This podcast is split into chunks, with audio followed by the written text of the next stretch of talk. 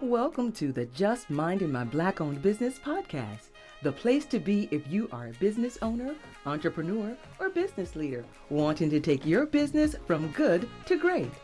Tune in as we speak with amazing thought leaders, CEOs, and business trailblazers about their journey, challenges, and successes. Here's your host and business innovation expert, Lynn Nicole. Before today, maybe before 2015 even, everybody loves black people in February. And after February, it's like, we'll see you next February. But if you love me, Destiny's Child says, say my name all year long. If you love me, if you really value me, and you believe that my heritage is rich, then show me some love all year round. And that's not what happens. And saying you love me, it's not enough. Right? You got to show me. This is how trust is established. And your actions and your words align. So it's not enough for marketers to say things. Is what are you actually going to do? Thousands of people around the U.S. and the world have gathered to protest police violence and the unjust deaths of George Floyd, Breonna Taylor, Ahmaud Arbery, and many others. Within the last several weeks alone, many notable corporations, sports teams, brands, and influencers have felt compelled to also speak out. On this episode, our featured guest, Marcus Collins, cultural strategist and keynote speaker, will shed some light on how the business world should go about navigating these vital social issues that have swept the nation. Customers, especially millennials and Gen Z, are now holding brands to a much higher social standard than ever before, and they are increasingly putting their money behind brands who are willing to speak up for a cause. So with that said, communicating a political opinion has always been, a little bit tricky and creates a hard to navigate situation for most companies. With our country being in such bad shape right now, how should businesses think about their response?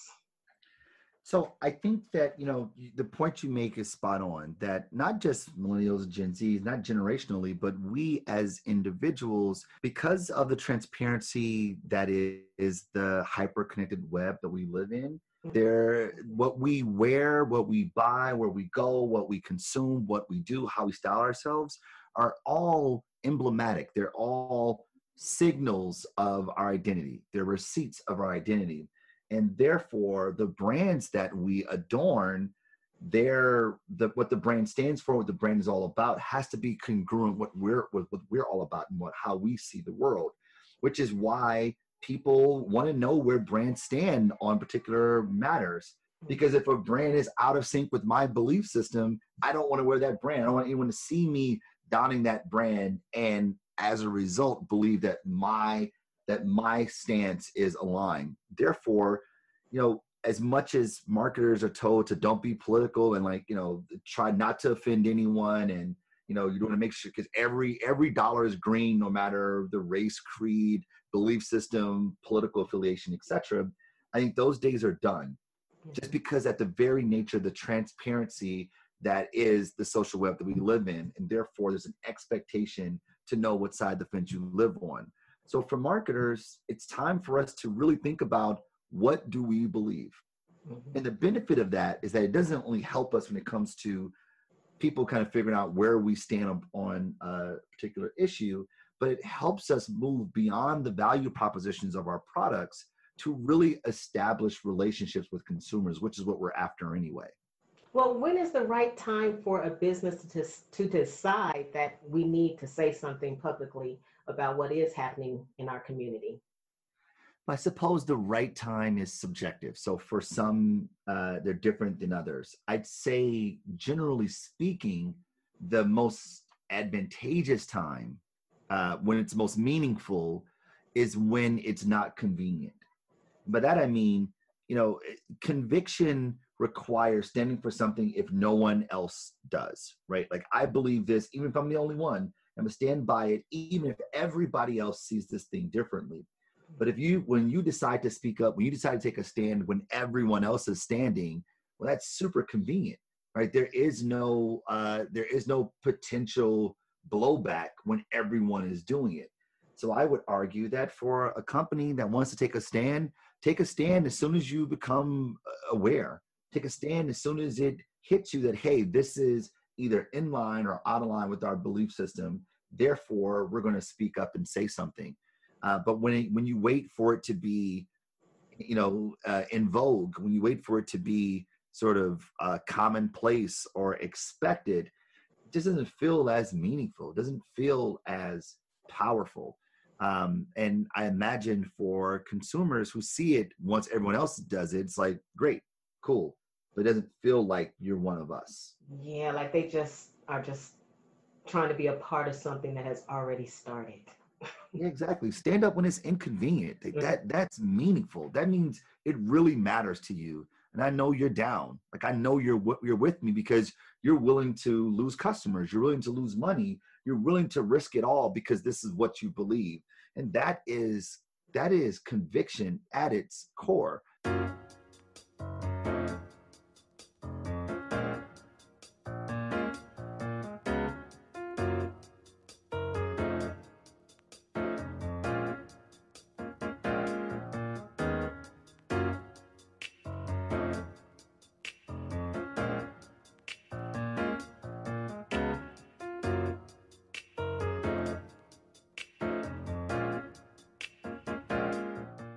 We talk a lot about like passion, like, what are we passionate about? Mm-hmm. Well, the root word of passion comes from the origin of passion comes from suffering.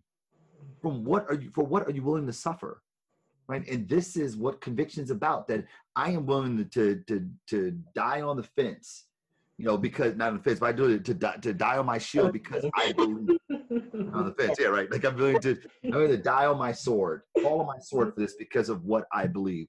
I am passionate about it. Therefore I'm willing to struggle because of it. And the more transparent you are, the more inclined that they will gravitate towards you, that you build that trust foundation, I say, that we lack a lot of. That's right. And if you aren't transparent, the internet will be transparent for you. Like, you're going to find out. And that's both the gift and the curse of the social web. What do you think members of the Black community want to hear from businesses right now? I'd say that the Black community, myself included, we want to hear that we're not alone, that this is not our fight alone, that they're allies and in the space with us. They're people who are not only say they're with us, but more importantly, that they stand with us. And that's sort of where marketers often fall short. There's a lot of lip service. There's a lot of, we believe this, we stand for that. Well, let's see it. If before now, before today, maybe before 2015 even, everybody loves Black people in February. Oh, yes. And then after February, it's like, we'll see you next February. It's like, but like, if you love me, Destiny Child says, say my name all year long. If you love me, if you really value me, and you believe that my heritage is rich, then show me some love all year round. And that's not what happens. And saying you love me, it's not enough. Right? You got to show me. This is how trust is established when your actions and your words align. So it's not enough for marketers to say things. Is what are you actually going to do? And I think that this is where things fall down, because marketers are still just trying to figure out what to say. If you look at the statements that come out from companies, they're like, we adamantly stand against discrimination and racial injustice. And it's like, yeah, you're supposed to. What do you mean? Like you're not saying something you need to think about. Yeah, like, oh, I didn't even think that you were racist, but now that you've mentioned it, it's like, of course you're supposed to. Like, mm-hmm. Like you want credit for things that are supposed to happen. Yeah. But what do you believe? Like, what do you stand for as a company? And you know what? And if you don't stand for it, cool. Good to know. And I will therefore engage based on how I consume. Exactly. And to me, these things they're all very common sense when we think about this at a human level. We think about it as a people level. Don't tell me you with me, but don't stand for me when I'm in trouble. Don't tell me that, you care about me, but when I need you, you're not available. Right? We know that when it comes to our friends, our loved ones, et cetera. And because relationships biologically, cognitively are erected, constructed, and negotiated the same way they are between us and brands and us with people, the same expectations are expected of brands to deal with us like humans. Yes. And I feel like now Black Lives Matter is now the new trend. You know, everyone's like, okay, well, we'll just put hashtag Black Lives Matters. Or they are now advocating, like the gentleman, and I have nothing against Mr. Graham. I think it's billygraham.org. I saw a commercial, which I've never seen before. I was watching CNN, and he came on, and he was like, hello, everyone, I'm Billy Graham, and I want you to know that Black Lives does matter. And if you want to pray with me, you can.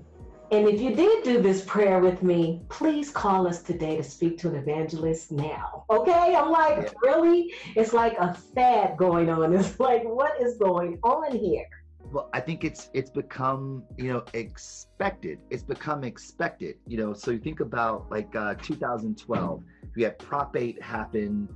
We're voting on gay marriage. And that was a major turning point, not only in the discourse about what it means to be gay in America, but you saw brands starting to don the rainbow flag, the gay pride flag. Mm-hmm. And it seemingly everyone did, right? Because it was in vogue. Like, it was no longer taboo, or you were no longer taking big risks to say that we stand for gay pride, mm-hmm. right? And at that point, a company coming out saying, yeah, us too, it's like, okay, like it's hip now. It's cool. Of course you like it. Like, exactly. You know, of course you like Drake now because everybody likes Drake. But were you rocking with Drake when he first came out? I mean, that's sort of where it becomes these movements in the eyes of marketers become these cultural flashpoints as opposed to meaningful commitments. Well, once a business decides to make a public statement, what are some guidelines that you would suggest in crafting it? I think that the guidelines should be honest, be candid, be human. And, you know, while I think, you know, I really applaud the companies who say, hey, you know, we didn't do a good job at this before, but now we are, and here's what we're going to do. I appreciate that. It's like, listen, because we're all ignorant to something, all of us. Right. So I welcome anyone's awakening to say, wow, I see it now. Maybe it took me too long, but now I see it. And here's what we're going to do. Perfect. Great. In some cases, some companies say, hey, we have noticed this. We have done some things, but we haven't done enough. I appreciate that, too. Like, you know, don't break your arm trying to pat yourself on your back, of course. But I appreciate that. And I think that essentially what this comes down to is just be human. Mm-hmm. Just be real. Just be human. Like, hey, this is what we believe. We believe this. Therefore, we're going to do X, Y, and Z, continue to do X, Y, and Z, and make these particular strides forward. And then stay transparent after the fact. Yeah. Don't jump out the window for a moment because it was hot. And then once the block cools off, you go back to your normal. Exactly. Or perhaps even worse, say, we wrote a check. Mm-hmm. Leave me alone. You know what I mean? That's, mm-hmm. Really though. In the movies, like, you know, the rich parents who don't want to deal with their kids write a check to, you know, get rid of their kid, right? Like, mm-hmm. Go do that. Go to boarding school. Go do whatever. And like, you know, you can't treat people that way. You can't treat communities of people that way, especially people who consume, especially people who have been, you know, at least transactionally loyal to your company.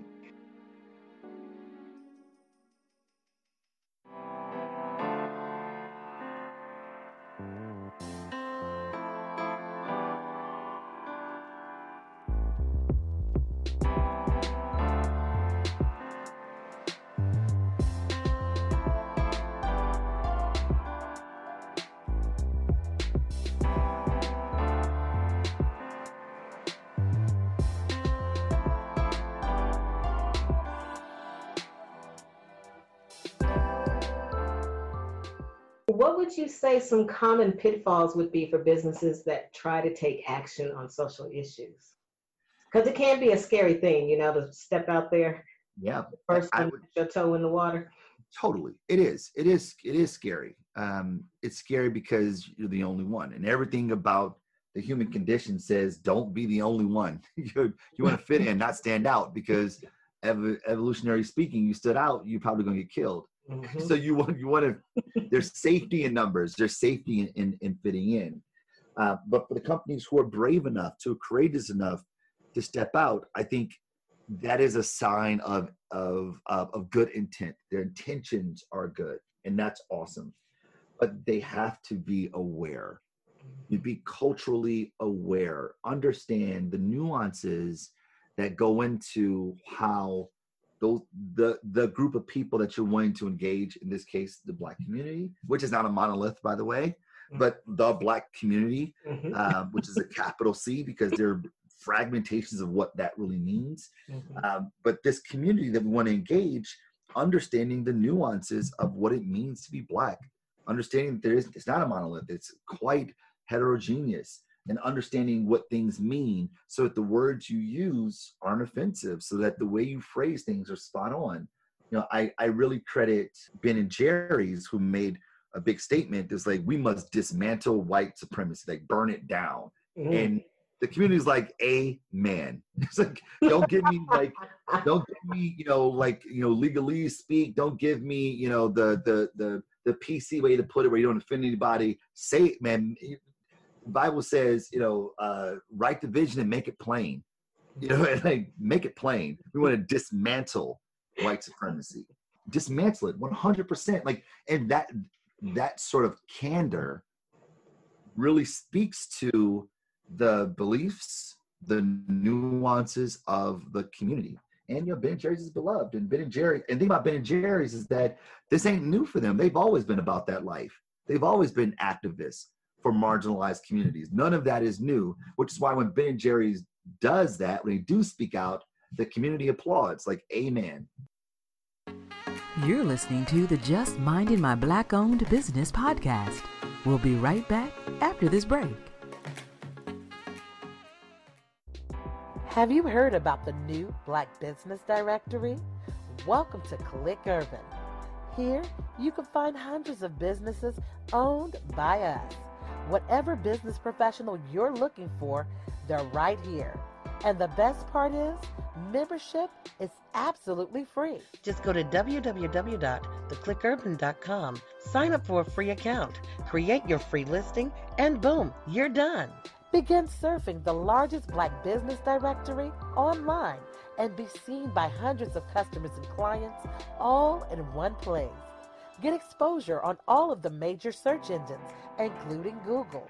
Our innovative platform includes search engine optimization that will make your listing easy to find. This is the hottest new business directory, created for us, by us. Join today. Go to www.theclickurban.com. And now, back to Just Minding My Black-Owned Business podcast with Lynn Nicole.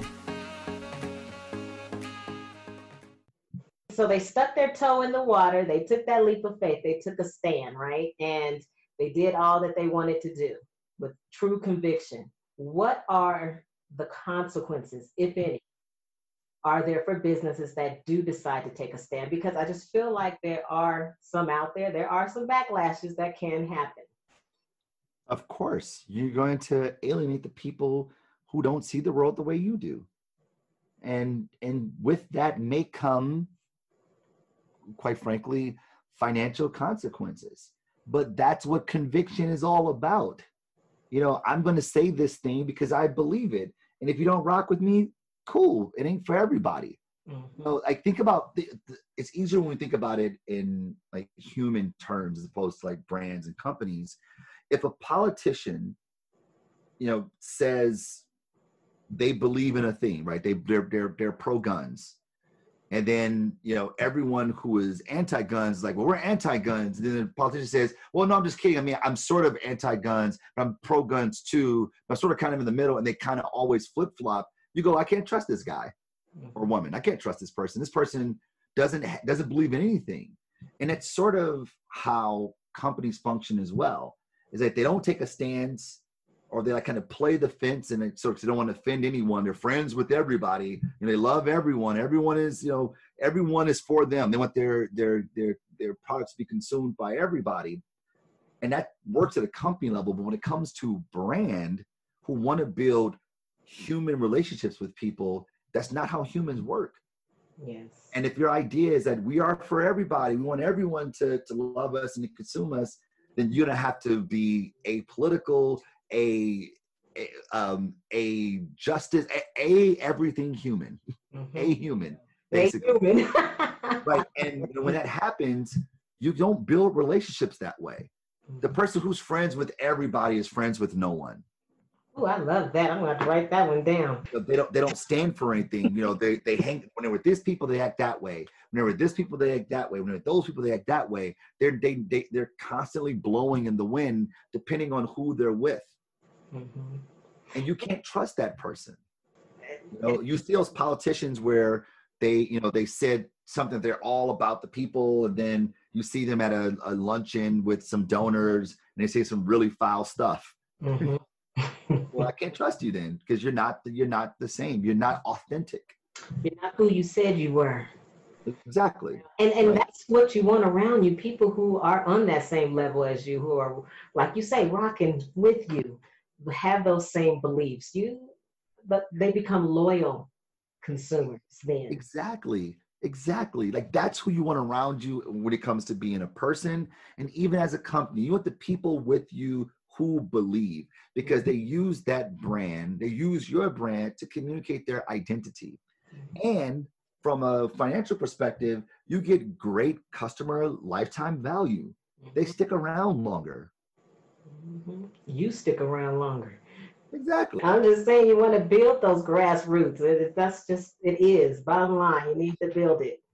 Do you think that in general, businesses are learning that lesson, that they need to be real more than they ever have been before?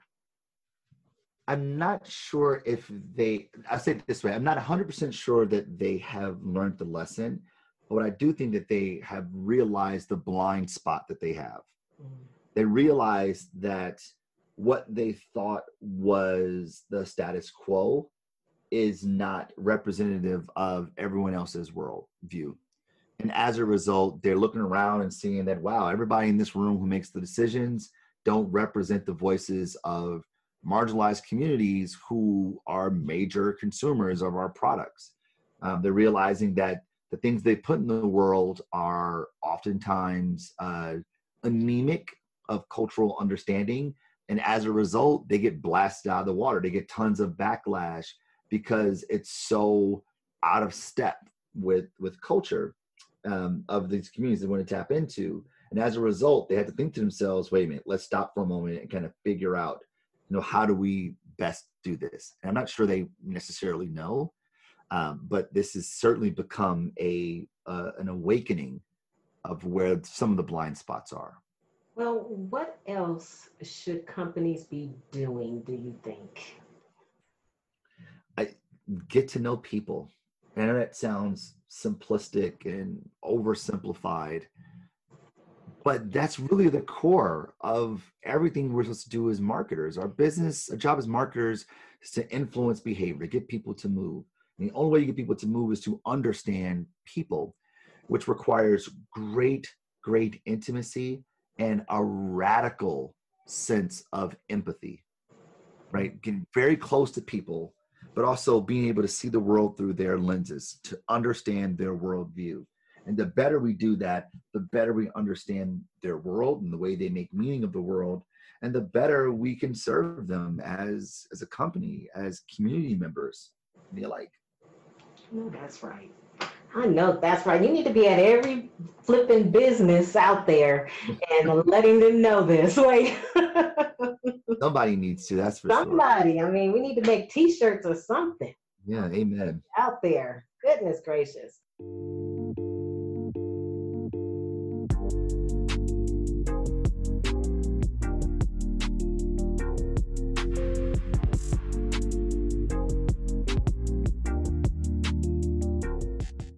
Okay, so on a lighter note, because I've been saving this question for last, which I'm sure you get all the time. So you were the head of the digital strategy for Beyonce. Sounds like, of course, it was a dream job to have. How was your experience working for Beyonce? You know, it was pretty amazing, particularly to work with an artist at that high of a caliber. I mean, she's at the time and arguably still is, she's the biggest artist on the planet. So to work at that level of excellence is a blessing. But furthermore, she as a human being is just awesome. Like, you would think someone at that status would be difficult, demanding, diva-like, etc. But that's not even close to describing this woman. She is a beautiful human being. She knows what she wants, and, you know, she's serious about what she wants. She's committed to her craft, but she's poised and gracious, and warm and accepting. Wow. And she's just very, very human. And I've always, I actually had to work pretty closely with her in instances that we're together, and being in the room with her and hearing her feedback and like hearing her hear feedback from others. I always was very taken by someone at that stature to be so pleasant. Because she seems very well grounded. She is. In interviews and things that I've seen her, and she does. That's awesome. Yeah, she's amazing. Okay, well, how can our listeners connect with you, Marcus? So you can find me throughout all the social channels at my handle, Mark to the C. That's MarcToThec, or on my website, www.marktothec.com. Nice. Well, Marcus, thank you again for coming on the show. Definitely hope that you're able to join us again in the future. Yes, indeed. Thanks for having me.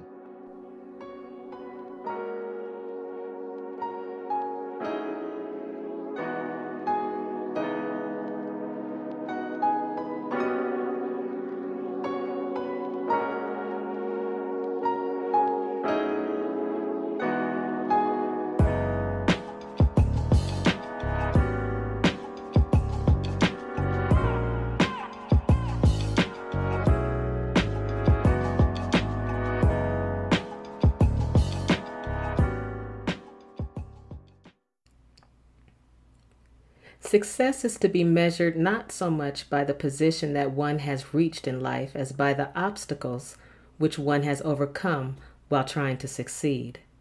Booker T. Washington wrote those words more than a century ago. And what has become very clear is that some companies do recognize that it is time to examine the lack of diversity within hiring committees and the workforce. Diversity and inclusion are more than just buzzwords. They are essential to business success. When you connect diversity to business outcomes, people pay attention. Here to shed some light on this very topic is our next guest, Will Shelton, CEO and founder of Willpower Integrated Marketing. Everything going on with COVID-19 and Black Lives Matter, diversity and inclusion more so than ever now seems to be a very hot topic in the workforce. Can you speak on the experiences you've had dealing with corporate America and navigating through that space? Yeah, I can. Basically, since I'm an agency and a consultant, I haven't worked for an employer, but I think I felt it most as a supplier because I help global brands and agencies craft marketing campaigns to target the African-American consumer. So I felt it most when they don't have enough diversity suppliers to help them with their campaigns. They cut budgets really fast when it comes to African-American targeted marketing. So I felt it most when they've cut the budget and they bring me to the table. We speak about negotiate, and then I just get ghosted, where I don't hear back from them, or they say the budget got cut. So that's been the most experiences I've had with it over the last 23 years. Plus, I would say back in the day when I first started, just because they didn't understand the cultural capital that existed in barbershops and salons. That's where I usually connect with my my advertisers with that consumer. They didn't understand, so I always would have to do a seminar for them and educate them on, you know, the buying power that we have in the community and in our culture. So those are some of the experiences that I've had personally with my business. Are you able to share with the business owners that are listening today, what are measurable actions businesses can take for diversifying their company? Diversifying your company. First, I would say that a business owner should really identify with their niches, and they should really narrow down their target audience. And what your niche is that's what is missing in the industry, or something that you may find to be of great value. And that's getting down to the real DNA of your business and finding out the uniqueness of your business, because unique is better than being better. So really identifying a niche and really targeting your audience or your consumer, that's one point. The second one would be to strengthen your brand identity. What your brand message is going to be, because a lot of times you have a lot of brand identity crisis. The company doesn't know who they really are. So you really need to position yourself in your industry or where your niche is. And that may even be putting together a media kit to help strengthen your brand identity, to start getting the word out about your business through interviews, through media outlets. And that's another way to diversify your business. And I think the third way would be to really develop, at this time in day and age with COVID going on and all of the restructuring, I think to have an experimental money bucket put aside, because you're going to need to do some experimenting. You're going to have to try some things out, and you probably may not want to put a lot of money into it. So put aside a little experimental money bucket. Like the test bucket. Mm-hmm. Where we'll test things out to see the pros and cons. So you can start learning what your pros and cons are, basically. Exactly. And start learning, like, what works and what doesn't work, because I mean, you don't want to put a lot of money into something that hasn't been tested yet. Mm-hmm. So you want to make sure that you test it out before you go for the long haul for that. Well, I'm curious to know, what does an ideal inclusive organization really look like? Yeah, I think a diverse and inclusion organization, first of all, they need to have a real commitment to the diversity. They really need to make sure that from the C-suite executive level all the way down to the retail level, they have minorities in those seats and in those positions, to make sure that when you're developing marketing campaigns, whenever you're setting agendas, that you have all those voices there, so that your company can have a greater business outcome and really generate more revenue. So I would say, just starting out, if you're a company who really hasn't worked on that, if you start at least 15% of your company from the executive suite level on down, 15% having minorities, that's a good start. But you want to really try to increase that from year to year. You're listening to the Just Minding My Black-Owned Business podcast. We'll be right back after this break. Leonque Chevette is the author of the debut novel, We Made Plans. It chronicles the lives of a group of longtime friends in the midst of living their best lives when they experience a horrific trajectory-altering event. We Made Plans is a powerful piece taken right out of today's headlines. It's riveting and real. You'll become completely immersed in the lives of these relatable characters. We Made Plans by author Leonque Chevette is available online at Barnes & Noble, Walmart, Amazon, Mahogany Books, and check your local bookstores. We Made Plans, available now.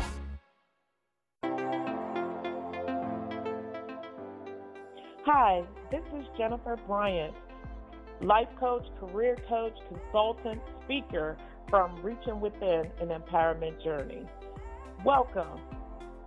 I want to share with you about my 30-day journal to overcoming personal challenge to achieve professional success. It is a uniquely crafted 30-day interactive journal where I share my story of how I overcame traumatic events and climbed the corporate ranks from clerk typist to executive. This journal provides inspirational quotes, blank pages, and prompts that will empower you to reflect and set goals to achieve personal and professional success. These coaching prompts will help you reach within to balance your life through maintaining a positive attitude and mindset, enhancing self-awareness, managing stress, and handling disappointment. Reach within to regain your power to live your life victoriously and successfully. You can find my book on Amazon, Barnes & Noble. You can order it directly from my site at reachingwithinempowerment.com.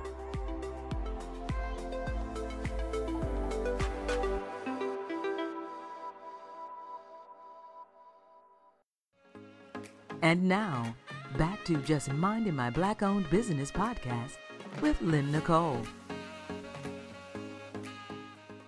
So what would you say is the most difficult part of implementing a D&I program, diversity and inclusion program? What would be the most difficult part of implementing that? I think the most difficult part is really working on the unconscious bias that goes on in companies, the broken culture that exists. Sometimes you got to take that old broken culture, take it out in the backyard and kill it and start over. Literally. You have to look at what your convictions are and the inner constitution of that company to really, you really can never go outside your business to find out what's going wrong. You have to look inside, and businesses have to look inside and they have to get real, because you get nowhere until you get real. Mm-hmm. And in order to heal, you have to deal with the situation. So I think you can't really just say, I'm going to go hire, 10 more African-American executives and bring them in, because that may not be real cohesive. They may not have the chemistry needed. So, it's like a track team, a relay team. You can't just get 4 record holders and put them on the same track team and think that they're going to get to the Olympics and win, because that never works. You end up dropping the baton on one of the handoffs because you really didn't have the cohesiveness, and you didn't do in the practice and the rehearsing that was needed between all those executives and new people on the team. Mm-hmm. So that's what I would say. And then I think you just can't see it as being an insurmountable thing. A lot of companies right now, with what's going on, they see it as being insurmountable, and it's not. They can come out of the darkness and they can hold up the light, and they really can start and begin again. They just need to know that they can begin again. I'm about to switch reels on you, because I know we're talking about diversity and inclusion. Mm-hmm. But I did read your article on the 150 or the 150 point inspection of brands. It was a great article, and I just want our listeners to hear you speak on that a little, if you don't mind. What's going on now is, consumers, they understand that there's not the diversity at the company that's needed. And they're calling companies out. They're calling brands out. They have campaigns and they're looking under the hood and they're doing a 150-point inspection on your company to see if your stance lines up with your stats. They really want to see if you're telling the truth or if you're being truant in what you're saying. Mm-hmm. You know, so they're doing like an MRI and they really want to know from top to bottom, is your solidarity solid? That's what they really want to know. And they're holding you accountable and they're giving you a chance though. You know, they'll say, we're going to check back in 6 months. We just want to see a plan of action and we want to see transparency and we want to see some progress. So that's what's going on when I mentioned the 150-point inspection. They want to know if they are supporting Black Lives Matter. Yeah, they want to know, did Black Lives Matter before Black Lives Matter? Yeah, because I know, like, when I was reading your article, the big brands, Target, Ben and Jerry's, Nike, they've all made statements, of course, offering their support. What's your thought on that? Well, you know what I think is those companies that have already had good relationships with the African-American community before the Black Lives Matter movement, they're, you know, they're genuine and you know they're authentic. The ones that jumped on the bandwagon after, you're not too sure about. You just have to see in the future if they're consistent and if they keep their commitments. I love that Ben and Jerry's and Nike and Adidas stood up, but Nike had some ruffled feathers and Adidas did too, because they claimed a stance, but their stats didn't line up and they had some microaggressions that had already gone on years before. And that came from under the carpet. So they had to deal with that. So companies have to realize, look, if you make a stance, you better make sure that your house is in order before you come out with a strong stance. Wow. Yeah, because a lot of them are coming out from the woodworks. A lot.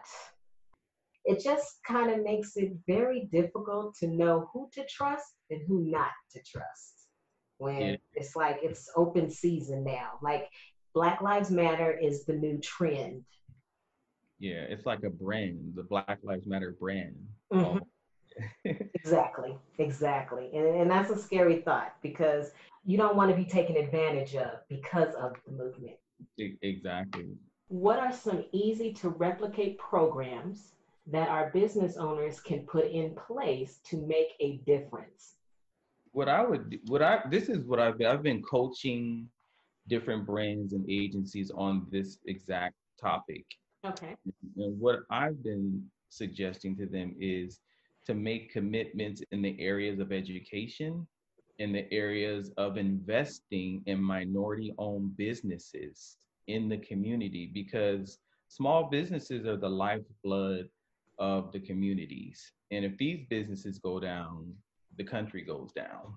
These are the cornerstones of the community. So they need to make investments in the minority-owned businesses and female-owned businesses. And another commitment they can make is scholarships and bridging the gap between those young minorities that want to get into certain industries, but usually they're choosing young people from certain Ivy League colleges.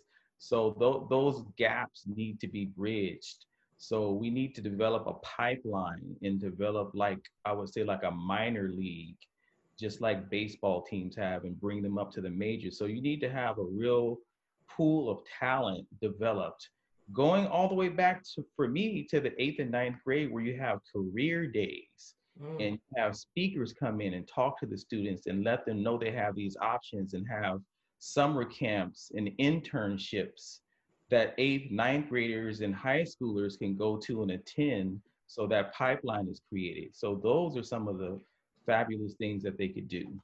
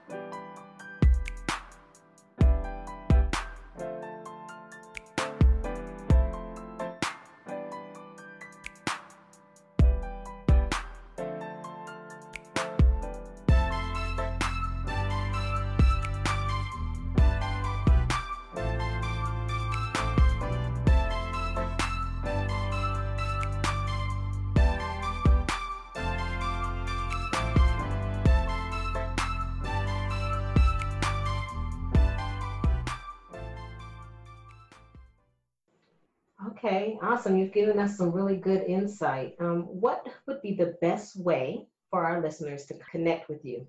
Oh, they can contact me directly on my Instagram. My handle is I am Willpower with one L.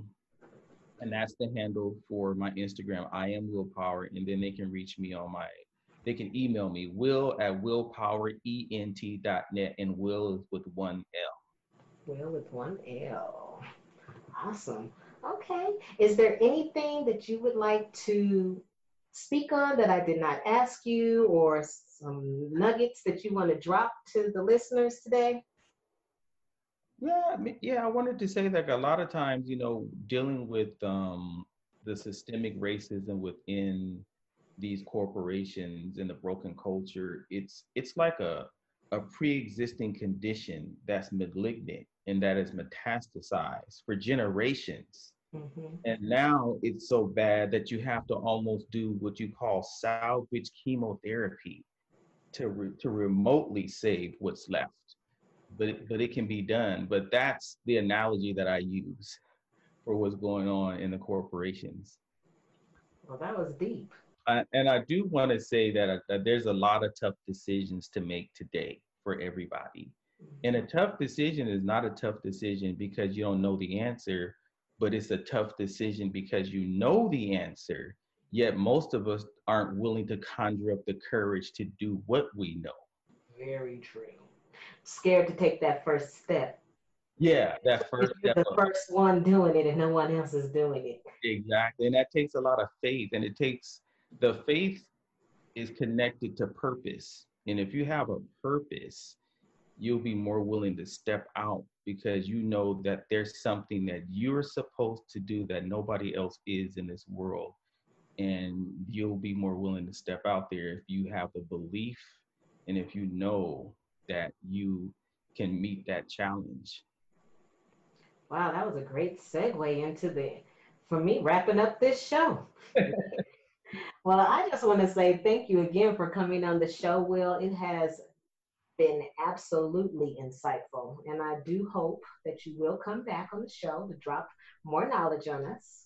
Yes, I definitely would like to, because I have a lot of things coming up that I would love to share with your audience, and just more inspirational, impactful information that's going to be coming. And I know a lot of people that's listening, they really, really need to hear this. I don't know who it's for, but I know somebody out there needs to hear this. It's always someone that needs to hear something, you know? Yeah. To recap, most successful brands are built from the inside out, each powered by a culture that is fully committed to living the brand. And the importance of diversity and inclusion plays a very important role in this equation.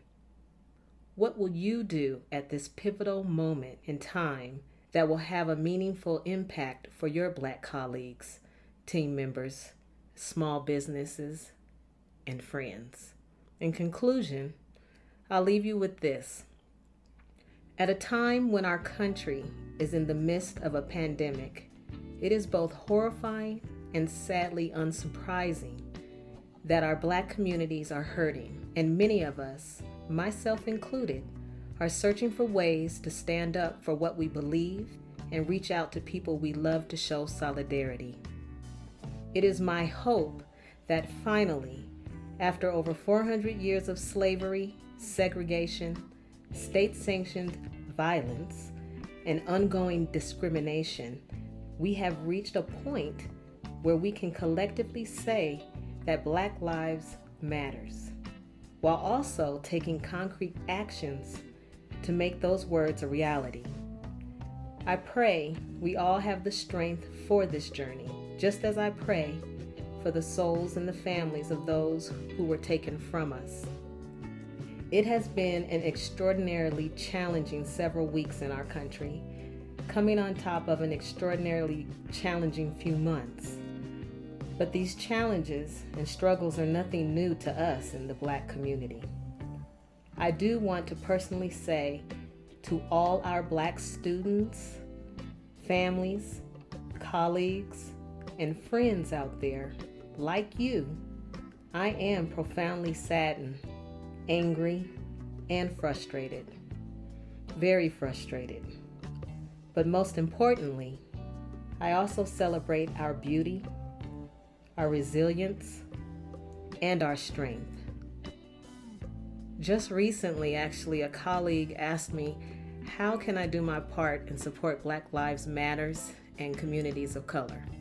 My answer was this: when it comes to addressing these issues and bringing about change in this country, the first step is getting everyone involved and engaged, no matter what your personal situation is or your limitations. Look for ways to become educated about issues facing people of color and have those difficult conversations with your friends, family, and neighbors.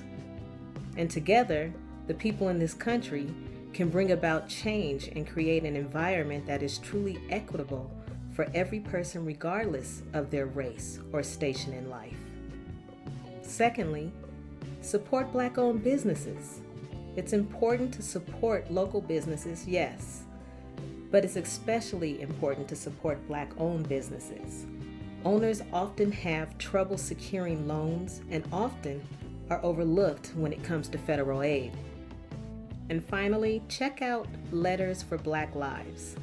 This is a site I actually stumbled upon recently, which is a bilingual resource aimed at creating opportunities for open and honest conversations about racial justice, police violence, and anti-Blackness in our communities.